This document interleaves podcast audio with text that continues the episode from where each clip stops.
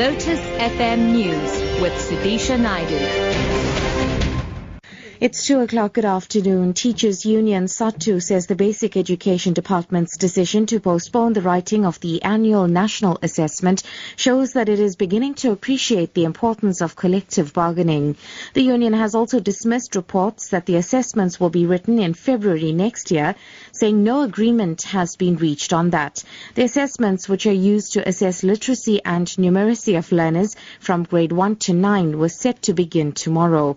SADTU's Tolani Fakude says a task team has been set up to review the assessments. The purpose of this task team will be to review uh, the annual national assessment as it is currently so that we can be able to get a model that can work. So we need to also correct the communication that came from the Department of Basic Education that says that the ANAs has been postponed until February 2016. That is highly misleading and it is actually not set in, uh, in good faith because we have not agreed on any timelines.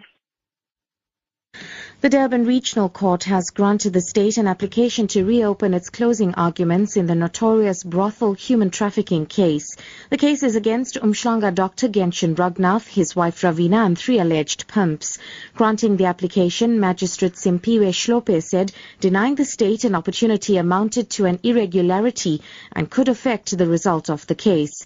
The state applied to reopen the evidence last week to respond to what it says is the misrepresentation of the truth by by the defense in its closing arguments. Moving abroad now, the Australian Prime Minister Tony Abbott has announced that there will be a vote for the leadership of the governing Liberal Party later today. Whoever gets the most votes will automatically become Australia's Prime Minister. The BBC's Phil Mercer reports from Sydney. This is a typically defiant speech by Tony Abbott saying that he expected to win and that he was dismayed by the destabilisation. Now, that destabilisation is the result of a leadership challenge that that's been thrown down by the former Communications Minister Malcolm Turnbull. So uh, high political drama here in Australia. And finally, the city of Johannesburg, together with Metro Police, will, start, will soon start to identify hijacked buildings in the CBD. They also ensure that occupants of buildings in the city centre obey bylaws.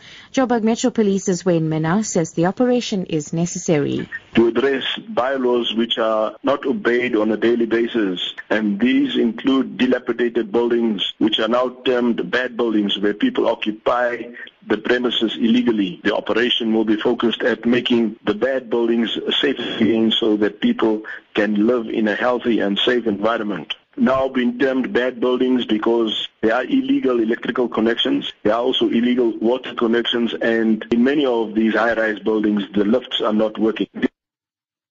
Top Story Teachers Union SADTU says the Basic Education Department's decision to postpone the writing of the annual national assessment shows that it is beginning to appreciate the importance of collective bargaining. For Lotus FM News, I'm Sudisha Naidu. I'll be back at 3.